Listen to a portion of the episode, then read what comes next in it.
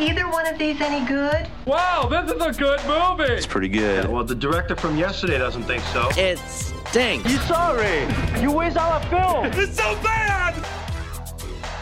And welcome into our year end countdown, our year end look back. She is Hope Madden. I am George Wolf, and we're from madwolf.com.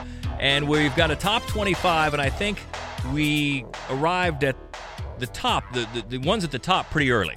Certainly the top four. Yeah. But then putting in these last few, it was it was tough. But boy, some good films. I expect a lot of these. A lot of these have already had awards consideration. Of course, when we get to the bigger awards later on, I think a lot of these will be showing up. Yes, yes. at least we hope so. Uh, a couple, I guess, the spoiler alert right off the top. There's a couple movies that have been getting a lot of attention, uh, awards consideration, attention. That are good movies that didn't make our top 25. And if, for people that have been following these, uh, Past Lives and The Zone of Interest, both good films. Mm-hmm. Yes, very We're not good. saying they're bad films no. at all. And if we'd gone to 30, I'm sure they would have made Yeah. it as well. But for some reason or another, just didn't hit us as as deeply as maybe uh, as the, these other 25. But uh, those are both good films for sure. yeah, sure. very good. but uh, we like 25 better. And we will dig in. We will we'll go through what the first uh, 15 fairly quickly and then Yeah. dive in a little deeper to the top 10 but at number 25 it's the uh, story of the rise and catastrophic fall of blackberry. This was a, was a great ensemble cast funny and also educational for Yeah. i think most everybody remembers the blackberry but the story behind it is nuts Yeah, yeah. It was really sort of edge of your seat kind of as well. It was it- it, was a, a great one. and it features a great supporting performance by Glenn Howerton. He plays this ruthless business guy who comes in and joins up with these tech nerds to launch the company. And uh, I think he's he's got an outside chance, maybe, of an Oscar nomination, Right. depending on how deep the supporting actor category goes. Right. But he is really, really good, and that is number twenty-five, and that's Blackberry. At number 24 is Sofia Coppola's look at a familiar story told from an unfamiliar angle, and that is Priscilla. Coppola all sure does. over it. It couldn't have been anybody else. But she does such a wonderful job of introducing a story that everybody knows, but from a different point of view. And it's uh it's one that is surprising. It's also tender. It's it's human. It's like you say it's it's draped in that visually it's Sofia Coppola all day. This sort of a, a dream world which makes sense with the world that young Priscilla as a teenager was entering. And a couple of great performances um, most notably Cailee Spaeny, I hope I pronounced that right. Really a breakout performance. She's So not, good. She's not really a newcomer, but this might put her in into another league. She's great as Priscilla Presley, and Jacob Elordi is also very good as Elvis. And that is number 24, Priscilla. At number 23 on our year end list, the latest from David Fincher with star Michael Fassbender about an assassin battling his employers and himself in The Killer. Boy, if I could get past the Smiths soundtrack, everything else about lot this of movie, Smiths. a lot of Smiths. everything else about this movie, I really enjoyed. It was so wryly funny in It an was. unexpected way, and Fassbender, of course, was perfect. He was. And the more that it went on, the more I just couldn't escape the fact that it seemed like an update of American Psycho. Yeah, I mean, he's not just a psycho on the loose. He's he's found a job that lets him tap into this. But yeah, it's just And it's very similar in It a lot of ways. And so much of how he narrates about his routine and Yep, how he yep. Mm-hmm. approaches things. And it's not quite as as darkly funny as American Psycho, as as bloody funny Right. As American Psycho, but it is darkly funny, and it is a fascinating film with a great performance by Michael Fassbender, and that is The Killer at number twenty three. At number 22, a film and a filmmaker that uh, we hold dear. This is the latest from writer and director Colin West, a movie starring Jim Gaffigan in a dramatic role, mm-hmm. and it's called Linoleum. a dual role Dual actually role. He plays two people. And this movie is just so dear and beautifully told. And it's very interestingly told. And then in the end of the film when you realized why the storytelling method is the one that that west chose it is emotional. It's a it's a, a, and a heartbreaking just beautiful often quite funny movie It really is. And Gaffigan plays, he's a host of a children's science show, and he tries to achieve his childhood dream of becoming an astronaut by constructing a rocket ship in his garage. And then he meets his his doppelganger, his other self. Mm-hmm. And I know this sounds very nutty, but like you said, when you find out why it's being told that way, it is so touching It and is. so moving. It really is. I love the reveal.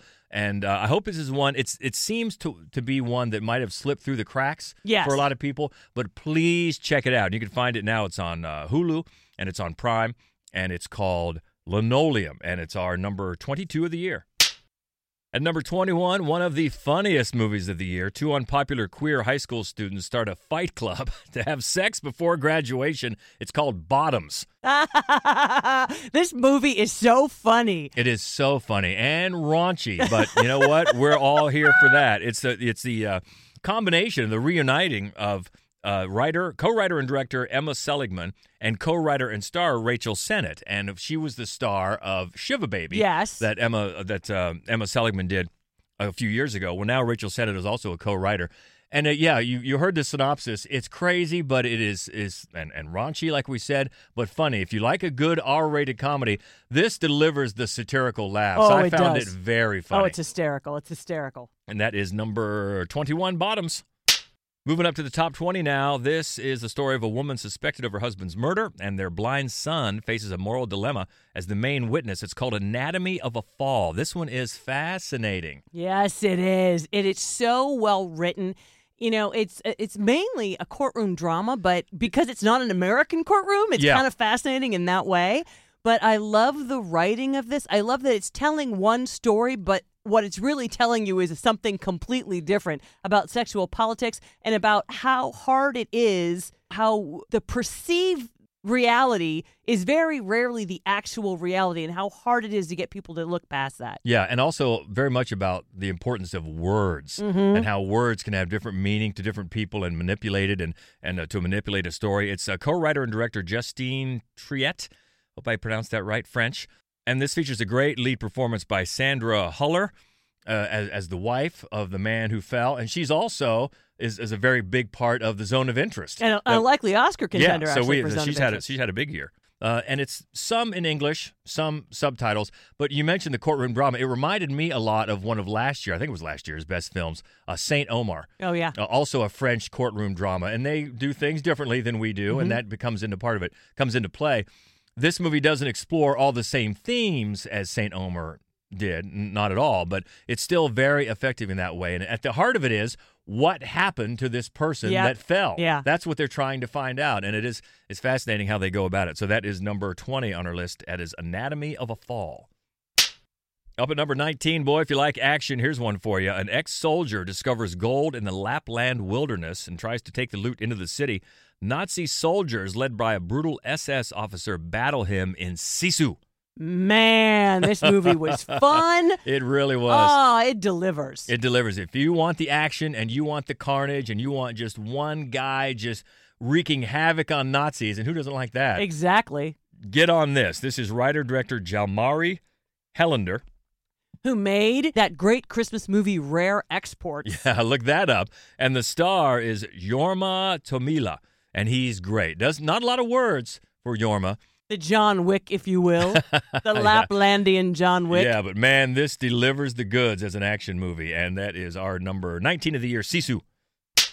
Moving up to number 18, the latest from another of our favorite filmmakers, Kelly Reichardt. It's a sculptor preparing to open a new show, trying to work amidst the daily dramas of family and friends. It's called Showing Up.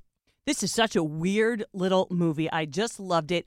You know, and it's one of those that it's a drama, but it's it's strangely funny.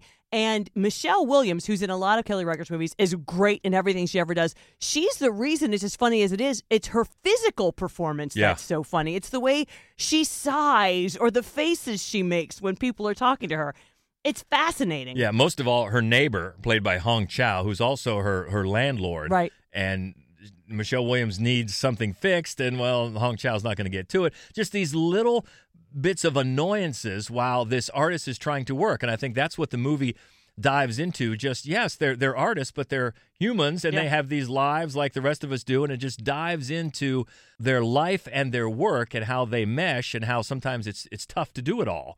Just like we all have those problems. And Right. it's, it's a great ensemble cast as well. And uh, Kelly Reichardt writes with her uh, frequent partner, Jonathan Raymond. And it's just really, really a good one to check out, especially if you are familiar with her work and her types of films. Mm-hmm. This is you'll really appreciate it. It's number 18 on our list called Showing Up. How about more action at number 17? John Wick discovering a path to defeating the High Table. John Wick Chapter 4. Well, we've said before, these movies get better with each new sequel. And that's I, I've never heard of it. I've hard pressed to find a film series that goes now the fourth one. Each one has been better than before. Yeah. And this one just blows all the stops out. Yes, it's almost three hours long, but man, it just keeps it coming. It really does. The the cinematography, the fight choreography, and of course uh, Keanu Reeves as the iconic John Wick. I mean, it it delivers. It you never your attention never wavers, and it also feel, features a a great ensemble. Lance Reddick, you know, in one of his final Yeah, yeah. Uh, roles. Ian McShane is back. Laurence Fishburne, and we get Donnie Yen and uh, John Wick That's together. right. Which yeah, it so much fun. seems seems overdue. So a great a great finale. If this is the finale, a great finale for John Wick at number seventeen. John Wick four. Up at number 16, it's Miles Morales catapulting across the multiverse. Spider-Man across the Spider-Verse. Well, this isn't this hasn't been as great of a year for animation as last year was, but at the top some great great films and this is one of them. Yeah, it is. And one of the things about it, one of the things that makes it so remarkable is how the film itself embraces animation as a genre. Like from one scene to the next will be completely different Oh, yeah. style of animation. It's just amazing. It really is. It's and and uh, animation cinematography is fantastic. The editing, where the story goes. We were Oh, just course, we were yeah. just talking with someone earlier today that hadn't seen it, had put off uh, seen it, had put off watching it for so long. Finally watched it, and of course, loved the ending. Yeah. where it leaves you. So yeah, I mean, the first one was good enough, but the first one. Remember, the first one surprised us. Yes. We were not expecting for that to be so good. Right. Now, this one, now they had to up the ante, and boy, they did. They really did. They did. This is a great, great achievement uh, in animation and just in, in storytelling. Is Spider Man Across the Spider Verse at number 16. Moving into the top 15 now, this next one follows the history of sports marketing executive Sonny Vaccaro and how he led Nike in its pursuit of Michael Jordan, called Air. A great ensemble, and man, did they nail the time period for this. They really did. It's director Ben Affleck. He's also a supporting role. He plays uh, Phil Knight, uh, Nike CEO Phil Knight.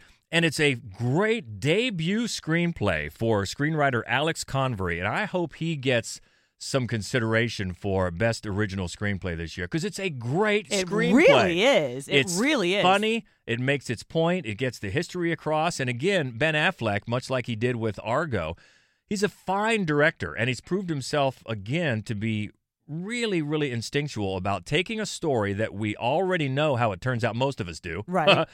and still making some tension there. Oh, for Like, sure. Is Michael Jordan going to sign with Nike? Well, we know that we, he did. we really do. And yeah, yeah, you're you're Yeah. right at the edge of your seat. You really are. And I think it just becomes, if you can, even at this point, add anything to the Jordan mystique, I think this is an indispensable part of it. Yeah. You know, the story about how this came about is fascinating, and the and the movie just makes it totally engaging. And yeah, a great ensemble: Matt Damon, Jason Bateman, um, even uh, Chris Tucker, Viola Davis. Viola Davis. Yeah, so that's a good one. That is at number 15, Air. Next up at number 14, probably the largest ensemble cast of the year. It's the latest for co writer and director Wes Anderson, Asteroid City. It is a Wes Anderson film, but it's just a joy to watch, beginning to end. It is. The cinematography is great. And of course, you know how he goes about filming things. You know, the colors just pop. The camera movements and the framing, very Wes Anderson. And yeah, just this, the cast. I mean, my lord, everybody from Tom Hanks to uh, Scarlett Johansson, Bryan Cranston, and uh, Edward Norton, Jeffrey Wright, on and on and on and on. It's this weird story about a a famous fictional play about a grieving father who travels with his tech obsessed family to a small rural place called Asteroid City to complete in a ju- to compete in a junior stargazing event. It sounds so wild and it's such a, a multifaceted story as you go back and forth between the play, what the play is saying, behind the scenes at the play, and but it's I, I found it totally, totally engaging. and charming. Very charming. Just endlessly charming. Very charming and funny and a great ensemble, as we said, and it looks fantastic. The technical aspects are really good, and that is number 14, Asteroid City.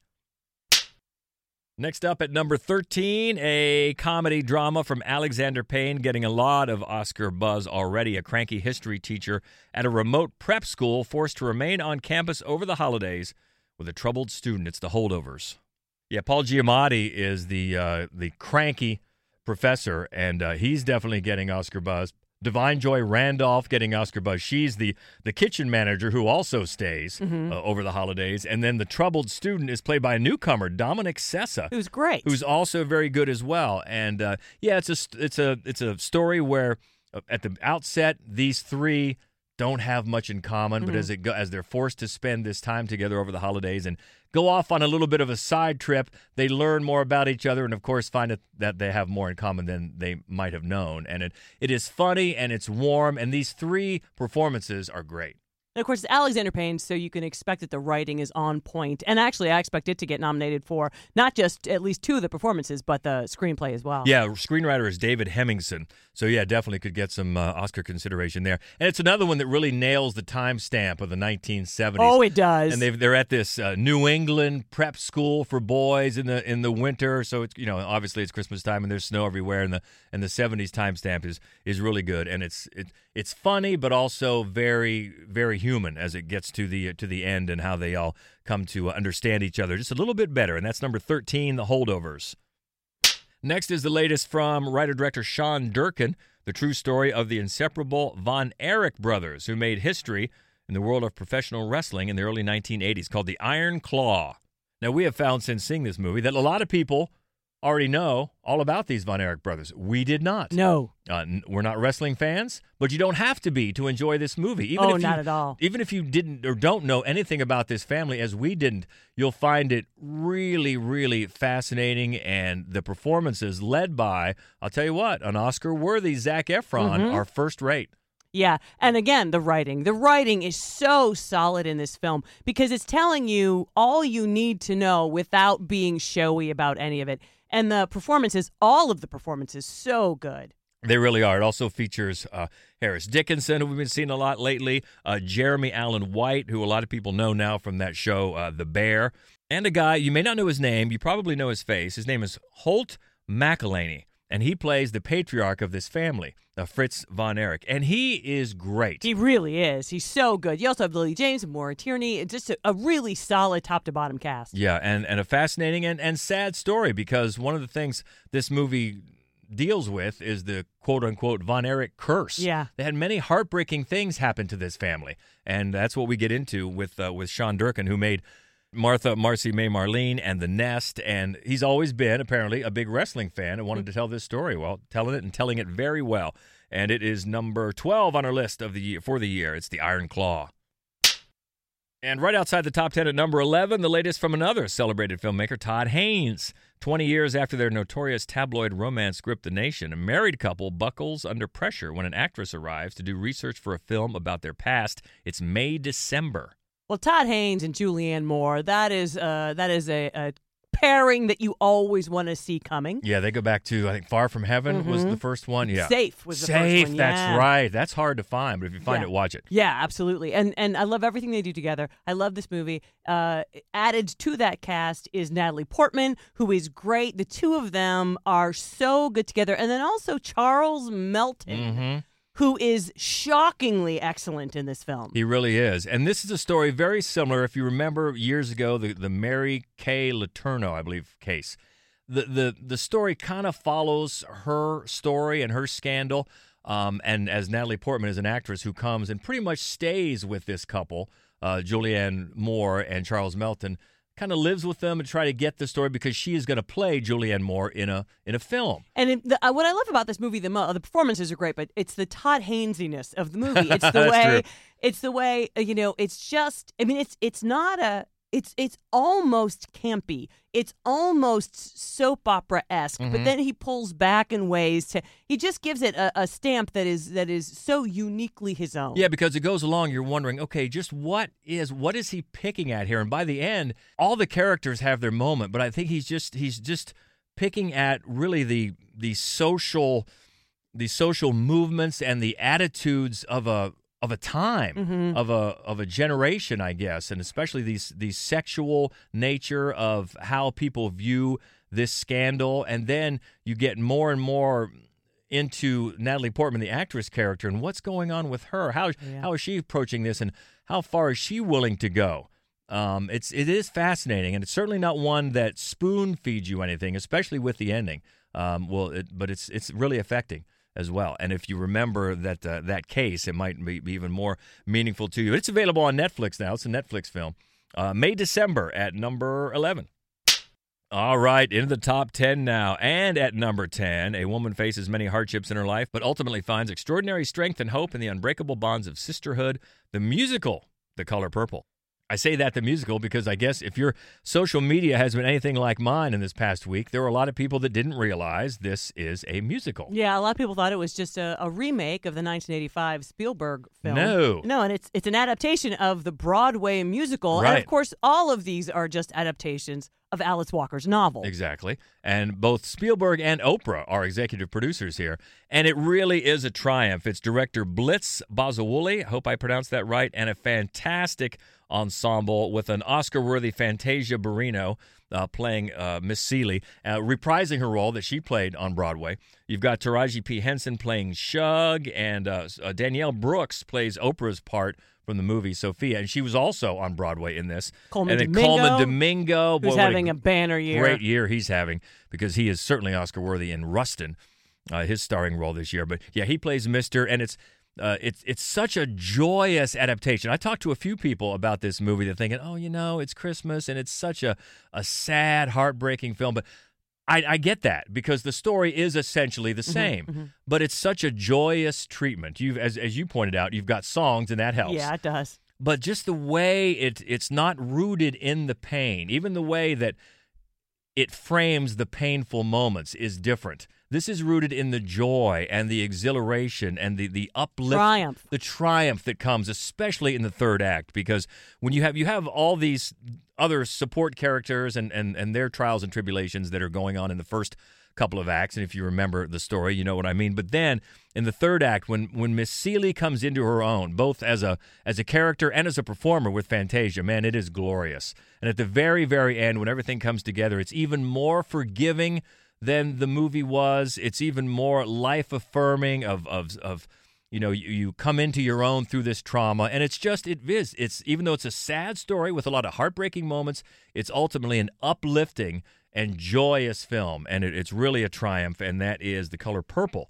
the musical version coming in at number 10 Coming in at number nine, boy, a stellar debut for co writer and director Cord Jefferson, a novelist who's fed up with the establishment profiting from black entertainment, uses a pen name to write a book that propels him to the heart of hypocrisy and the madness he claims to disdain. It's American fiction.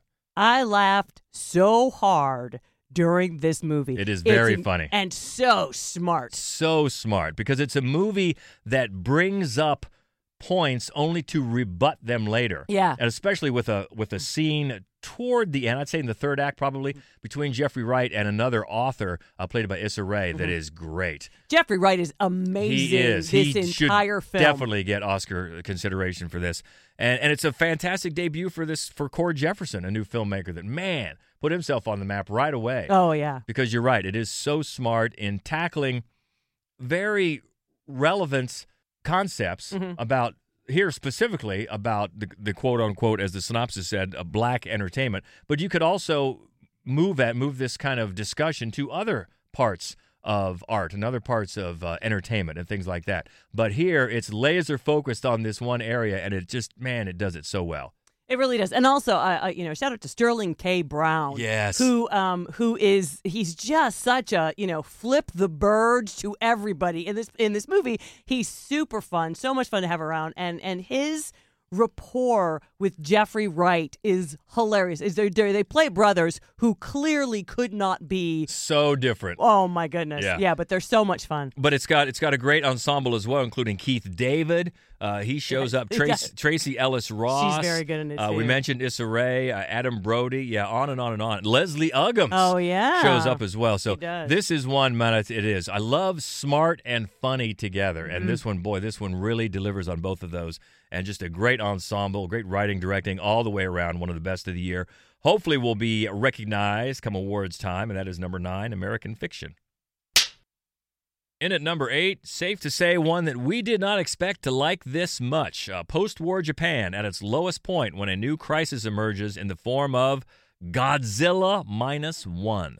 It's a brand new origin story for Godzilla. Who knew we needed that? But we did. And as you've said many times, I have yet to come across a person who did not love this movie. Yeah, even if you're not, and you know, we're not huge Godzilla fans, but man, it's hard not to just be taken and swept away by this movie. It does just about everything right. First of all, the monster looks great. Yeah, it does. And then it delivers the human side of the story. It's in a way that I think none of the other 50 plus Godzilla films have. Yeah, it's a writer director, Takahashi Yamazaki.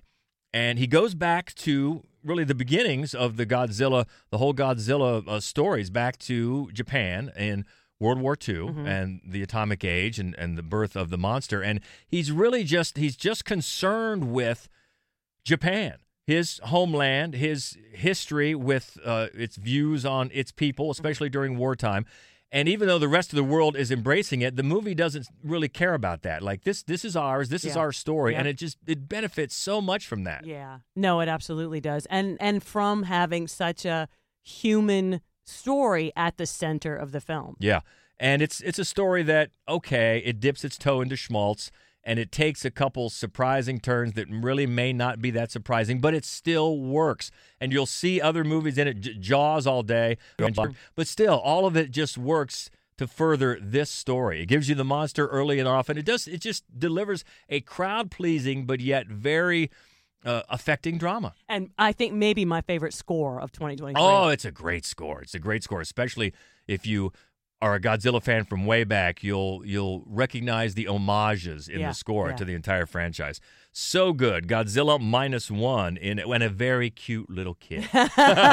she was so cute. oh, very so cute. Godzilla minus one. And another animated film is next at number seven. A young boy yearning for his mother ventures into a world shared by the living and the dead. The latest from Hayao Miyazaki, The Boy and the Heron. Miyazaki. I was so happy when when he decided to come back out of retirement to make another movie. We love The Wind Rises. It was such a beautiful, beautiful film. But this movie, I think, uh, uh, it blends the sort of beautiful, painterly melancholy of The Wind Rises with some of the goofier. Miyazaki type characters that you're used to brings them together into what seems clearly to be his real swan song. The whole film feels like him looking Yeah. back Yeah. at everything that he's created and saying goodbye to it. Yep. So if it is his his finale, very very fitting. And of course, if you've been fans of Miyazaki for years, as we have, this is a a can't miss. You got to Yes. check it out, especially on the big screen if you possibly can. And it's out in theaters now, so to take advantage while you can because it's beautiful and maybe, as you said, the swan song for a legendary filmmaker. And that is in at number seven, The Boy and the Heron. At number six is our favorite horror film of the year. In a remote village, two brothers find a demon infected man just about to give birth to evil itself. They decide to get rid of the body only to end up spreading chaos. It's called When Evil Lurks. This is the best possession film since the original Exorcist. Mm-hmm. This movie, uh, Demian Rugna is the director. He's he made Terrified a few years ago, which we really really loved. He did a, a film as part of the Satanic Hispanics. He did a short that was also great. Came out in 2023. But this movie is so magnificent. It is bloody and mean. It's smart. It is surprising every ti every single turn it takes. It is a stunning movie. Yeah, and just it's horror. It is horror Oh, all the way. is, so yes. it doesn't just tiptoe around. This is for horror fans. And yeah, Rugna is the writer as well. And this really delivers on it. You're right. A great possession tale and it's man, it's it's bloody and it's it's tense and you're just yelling at this one character because of the stupid choices he makes uh, as this chaos ensues and lots of chaos ensues. But even from yeah, just the very beginning, the very beginning when the the evil is spread, you're, you, there's a sense of dread. Oh yeah. There's a sense of dread that really comes to fruition, and man, it is something to watch. Our favorite horror film of the year called When Evil Lurks. Into the top five now. And at number five, a love story that chronicles the lifelong relationship of conductor composer Leonard Bernstein and actress Felicia Montealegre Cohn Bernstein, Maestro. Boy, this is such an epic achievement for uh, co writer, director, and co star Bradley Cooper. This has been in the works for years. His second feature that he directed, A Star is Born, of course, very good. Very good, especially for a brand new director. And this, he's he's only you know, flexing more muscles now because man, this is a director's film. It really is. And one of the things that is the most fascinating about it is how so it covers a lot of ground, a lot of this man's life and he, you know, and and but each era gets its own entire look, uh, aspect ratio. Sometimes it's black and white and Right. then it's in color. The costuming, everything about it just evolves in the most spectacular way. Yeah, and from right from very the the first sequence, I mean, the camera just sings and flows and transitions from scene to scene are just so seamless and and the writing is great. He co-writes with uh, Josh Singer. The some of the shots he sets up. There's one during the Macy's parade that I don't want to give it away, but you'll know it when you see it. Amazing, just amazing with a that's that's centered around the argument between the couple and uh, Carey. As as much as this is Bradley Cooper's movie as co-writer and star and director, he's very generous in letting Carey Mulligan's performance and that character be the soul of the film. Yeah, absolutely. And and why not take advantage? She's one of the greatest actors She's working great. today and she I mean, she's just sublime in this movie. Yeah, and it's a just a it's a two hour, just a little bit over two hours. So not sometimes when you hear about these these big by oh it's going to be three hours. No, just a little bit over two. I don't think it drags, and it it just presents impressive set piece after impressive set piece. And at the time you you learn more about a character that you you you may know. I mean, iconic composer, American composer Leonard Bernstein. But if you don't, you'll learn a lot and about a fascinating individual and the life that he led. And it is Maestro out uh, out now, and it's on Netflix, available on Netflix. But again, if you can see it on the big screen, please do because Gorgeous. it is worthy of it, and that is Maestro. And next up at number four, one of the two films that pretty much got people back in the theaters this year in droves. Barbie, suffering a crisis that leads her to question her world and her existence. Greta Gerwig's Barbie. What an unbelievable triumph this movie was. And we, you know, because we have we had 100% faith in Greta Gerwig. We knew that it would be, but even so, it just shattered our expectations. Yeah, she uh, co-wrote it with uh, Noah Baumbach, and she directed it, and it is. It's just an, an achievement in all facets. I mean, even when you take your take yourself out back to the beginning, and and we ran into people that said this even on past the Barbenheimer phenomenon when they both came out. People wondering, well, how are you going to make a movie about Barbie? Just trust us Yeah. because what she does with it is just it's it's genius in writing. We always say it starts with the writing. The script is great. The world that she realizes is so so fantastic. Even from the the very beginning that you know that uh, copies or I wouldn't say cop from the very beginning that homages 2001 Oh, in yeah, such yeah. a great way. It's hilarious. Everything about it is so again smart yeah. so smart and funny and and a great ensemble too led by Margot Robbie and Ryan Gosling. Oh yeah, Margot Robbie. Obviously, I mean, it's the role she was born to play, and she's great. And she produced this, and she, you know, she really got this made. But uh, it's it's Ryan Gosling. Not that it should be a surprise. He's pretty perfect for Ken, but as existential crisis Ken, he's just brilliant. He's hilarious and and really tender. And I found it just funny. It's, I I guess it shouldn't be surprising, but the little bit of a backlash that came out about how it was bashing men and anti-men, it's it's not. No. It's really not at all. No. Um, just let it. You know, get your don't you know get your back down. Um, and and just let it. Uh, you know, embrace it. Embrace what it's saying because it's not. I didn't feel like it was bashing men at all. No, and also I, the set design is insane. It really. You know, and, and actually we're going to say that a bunch in the next few films. But Yeah. the set design in this movie, and there are these these they where they travel, where they travel back and forth, and it's like you know, it's there. It, it- it's so gorgeous. They're in. It's almost like a, a silent film where the move the the car isn't really moving, but this colorful background is moving behind them, and then it's space, and then it's the ocean, and it's just everything about this movie is so perfectly executed. Yeah, and it scores with. On one hand, you'll get the speech that America Ferrera makes, which has gotten a lot of Yes. uh, attention, and, and rightly so. It can score with that, and it can score with something as silly as Weird Barbie, Kate oh, McKinnon. yeah. I mean, it scores like that as well. So both ends of the spectrum. What it is is smart and funny and fully realized, and it is Barbie at number four.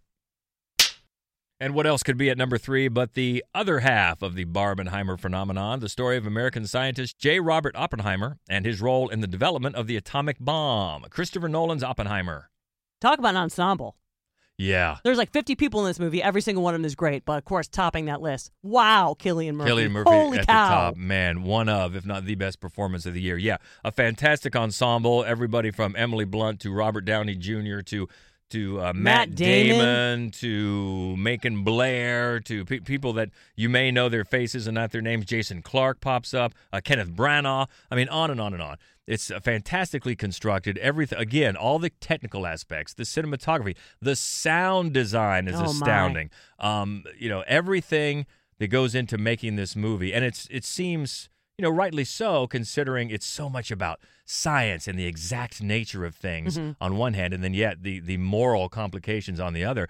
And as much as the movie is about that for two thirds of it, then in the third act it becomes like a conspiracy mystery. Yeah. And I wasn't expecting it to take that turn. Uh, that has a bit of history lesson for you as well. And I remember it was so because we had to to, to see both this and Barbie early for mm-hmm. reviews. We had to split up. We did. And you saw Barbie and I saw this. And when we came back together, it was such a joy to be able to present these two movies out on the same weekend and have audiences embrace them in the way that they did. I mean, Yeah. a- even after we had seen both movies, we took a walk through our local multiplex and I hadn't seen it that busy in years. Oh yeah, definitely not since the the before times. Right. And people were so amped up for both of these movies and it's great. Uh, and I think I mean the best thing about it is that both of those movies paid off. You know, Yeah. they were both worthy of that kind of excitement. They they really were, and it's hard. They're so we, we had to go back and forth between you know which one would be ranked ahead of the other one. It's almost like a coin flip. Mm-hmm. Yeah, it is. because they're they're they're going to be linked, I guess, arm in arm. But they're of course totally different movies, and on the other hand, they have they have similarities as well. Yeah, because they're both telling us that men should stop running the world. and uh, this one is certainly heavier in its themes and sometimes breathlessly so. Yeah. Um, just so well put together. And uh, yeah, a tremendous ensemble all the way around. And it is Oppenheimer at number three. And up at number two, another legendary filmmaker was back in 2023 when oil is discovered in 1920s Oklahoma under Osage Nation land. The Osage people are murdered one by one until the FBI steps in to unravel the mystery. Martin Scorsese's Killers of the Flower Moon. This is uh, Scorsese co writing as well, adapting a book about this incredible story. Again, we keep saying these same things. A, a fantastic ensemble, and technically everything about it is just outstanding. But at, at the top, really, the soul of this film is the character and the performance from Lily Gladstone. and you know what is so stunning and, uh, about her performance is how how unshowy it is. How there's nothing like there's not an extra ounce of any, of anything, and it's it's so heartbreaking, and it yeah it just carries the entire film. She carries the whole film on her face. Oh yeah, her face alone in, in many scenes tells you all you need to know, and it's a movie that reminds you number one how good Robert De Niro is because even at his advanced age, of course he's he's achieved now this place on a pedestal and he's earned it. But let's face it, he's made some crappy movies Yes. over the last uh, few years and you know some bad comedies and and whatever goes into his choices, that's fine. But then something like this comes along with his old partner uh, Scorsese and man, he's great in this film as well. Yeah, he really is because he's just evil, and he just doesn't seem to believe it's he's he's bought his own story. He Right. believes his own line of bull, and and you know DiCaprio again uh, is. And it's a very different role for DiCaprio. He plays kind of a dullard, kind of a dumb guy who doesn't realize he's a dumb guy. No, he thinks he's smart, yeah, right. He does, and it's and it's a great. One of the great things about about this movie is that not for one second do you think either of those two are like cool guys. I mean, there are a lot of movies that really sort of make heroes out of the the baddie, and this mm-hmm. is the opposite. You hate them both. You want to see bad things happen to one. You want to see the other one wake up. Um, and uh, and they both really both of the actors carry that well. And also take all that away, even if it was people you have never seen before, director you've never heard of. It's the story Yeah. is so absorbing. Oh, yeah, this is. mystery and it's heartbreaking and the the history of it. And then after all that, and this has the uh, an extended running time as extended as three and a half hours, but I I didn't felt that it dragged. I really no, didn't. no, it- you're you're so compelled by everything that's going on. And also, it leads you to an ending that is unlike. I, I think it's unlike anything Scorsese has has attempted before. Mm-hmm. And I don't want to give anything away in case you haven't seen it, but I think that when it gets to that point, it's very evident that Scorsese has still watches new filmmakers, Oh, yeah, newer sure. Mm-hmm. filmmakers, and is influenced by them. He he does something at the end there that to to, to sort of bridge past and present that I don't think he's ever uh, attempted before, and it's a resounding success. I think. I agree. And a perfect way to cap off this movie that is so good at number two on our list, year-end list for 2023, Killers of the Flower Moon. And for a few weeks anyway, we thought that was going to be number one until we saw this that came out just a few weeks ago the incredible tale about the fantastical evolution of Bella Baxter, a young woman brought back to life by the brilliant and unorthodox scientist Dr. Godwin Baxter. It's Yorgos Lanthimos, his latest Poor Things. My God, every single thing about this movie. I just every single thing, you know, and it's a uh, it's it's a Frankenstein story, Mm-hmm. which I mean, we saw at least two other Frankenstein stories this year. There's so much that can be done with with that tale, but um, this is as unique a vision uh, of what Mary Shelley wrought as anything you'll ever see. Yeah, and if you don't know Yorgos Lanthimos, he's been one of our faves for a while. He did movies such as The Lobster, The Favorite, Killing, of a Sacred, Deer, Dogtooth. Dogtooth. He's great, and he he's such a here he's just all into his bag, as the kids say. he's such a master satirist. Now he didn't write this. The script, which is fantastic, Tony McNamara and Alasdair Gray. They did the writing, but it, it's you can see how it's a project that attracted Lanthimos because he's such he's one of the master satirists I Yes, think of the is. day.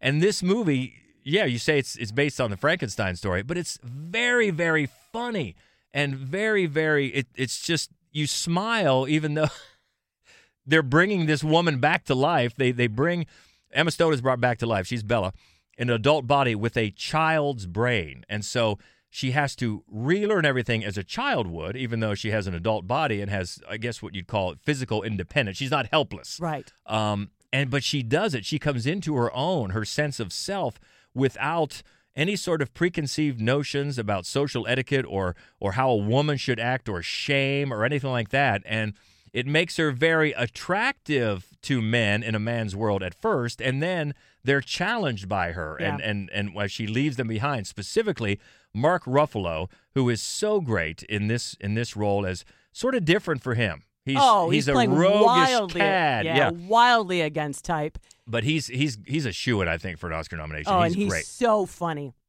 And it's the script is is remarkable in everything that it manages to say without beating you about the head with anything. I mean, it's so so so smart. And Emma Stone, boy, she must have just relished this opportunity because Oh, yeah. is there a larger arc that she could have had? You know, Oh, she yeah. starts with a baby's brain and an adult's body, and of course, just that the notion that how many men? I mean, that's perfect. That's a perfect woman for a man. She's got an adult body and a child's brain, and that's one of the things that's so smart about this is that the longer it goes on and, and how she uh, out you know she she gr- outgrows everyone around her because she's able to just develop properly which is to say without the constraints of of shame for example it's, yeah, and it's the the world that Lanthimos constructs. It's so.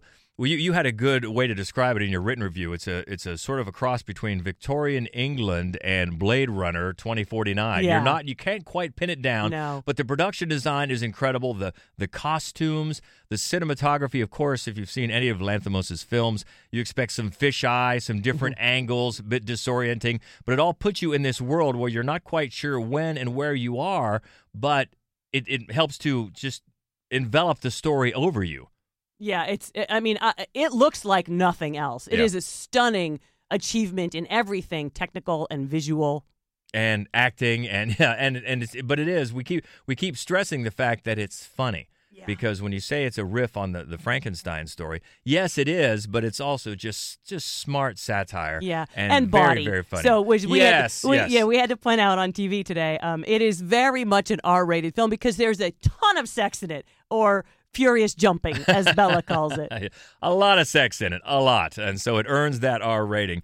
But uh, it's it's certainly it's not presented in any sort of leering, gratuitous nature Not at all, no, It no. seems just just right in line with her character learning about She just wants to experience everything. Exactly, exactly. And then once she experiences, it, she wants to experience it a lot.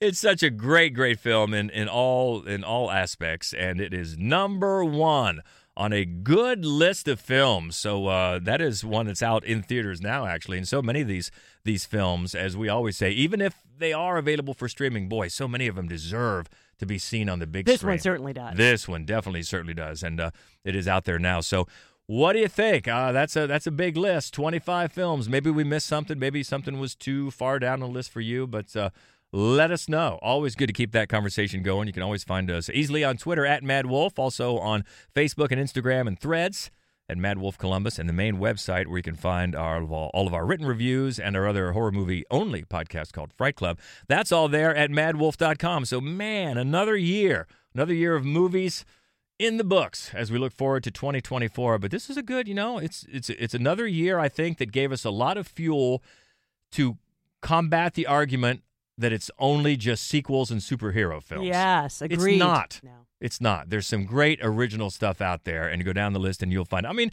yeah, we got a superhero on this list too, but it deserved to be. Mm-hmm. Yeah. they can be good as well. But there's so much more out there, and uh, seek it out and let us know what you think about the list, what you're looking forward to as we start 2024. We look ahead to next week. We've got well, not not a lot of films, but we've got a new one, a new horror movie that we have high hopes for. We have high hopes for all horror films.